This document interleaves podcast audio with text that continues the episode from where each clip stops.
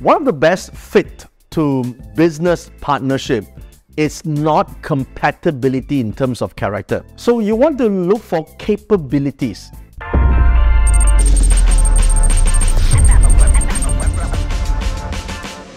When people come for a Bazi reading, oftentimes they will say, does this person fit me as a business partner?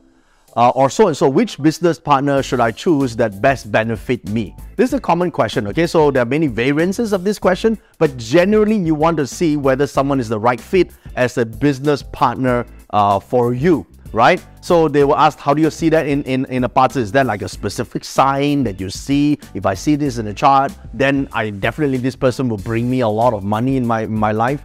Okay, so again, this is a big question, but I'll make it simple as possible. One of the best fit to business partnership is not compatibility in terms of character. I know this sounds a bit different than what a lot of people say. Uh, I gotta find someone compatible, otherwise I can't work with him or her. Listen, compatibility is more for if you want to build relationships.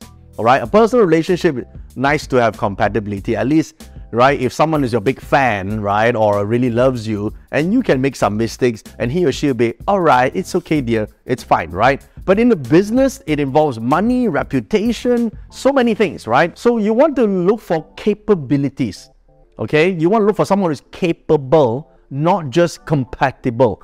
To be capable, you need first need to study your own chart. You study your own chart and find out from your chart, what are your strengths?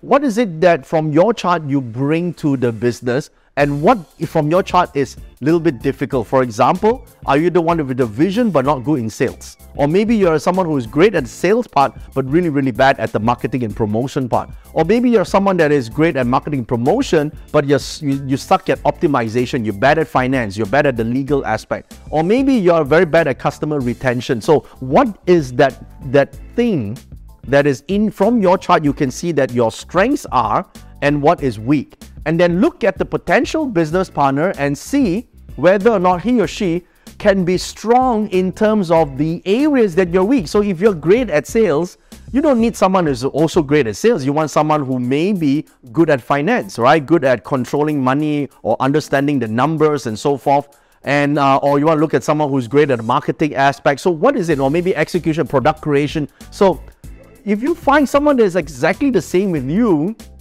you're going to end up having a, a business that's very lopsided. Okay, now you may say, yeah, but I still need to be able to trust that person. Now, here's the thing.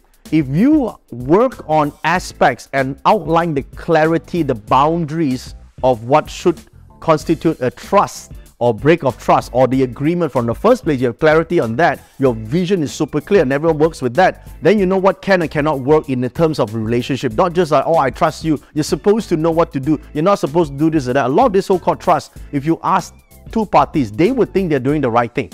Okay, not many people are set up just so that they can cheat you in the first place. So you also need to look at your own chart and make yourself in such a way that people cannot cheat you. You gotta position yourself in a strong position. Why is it that everyone out there is so easy to take advantage of you? You need to strengthen your own ability, isn't it? This is the main issue for a lot of people because they don't strengthen their self. They don't make themselves, you know, um, not easy to be Uh, taken advantage of. They don't strengthen their own abilities and therefore they're so weak to be prone to cheating. Then really you shouldn't be in business, right? You're so fragile in the first place, right? So if you want to go in a partnership, you need to define those boundaries. You need to be firm what you do. So work on the self before finding the so-called right fit.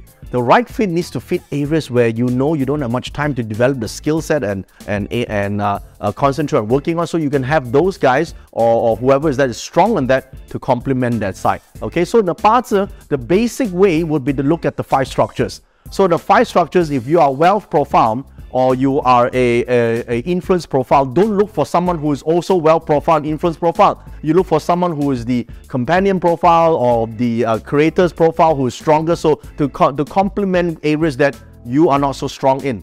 That way, you'll have a much better and uh, thriving business, a business partner that can add value and you can add value to him or her as well. Okay, this is the basic way of getting started.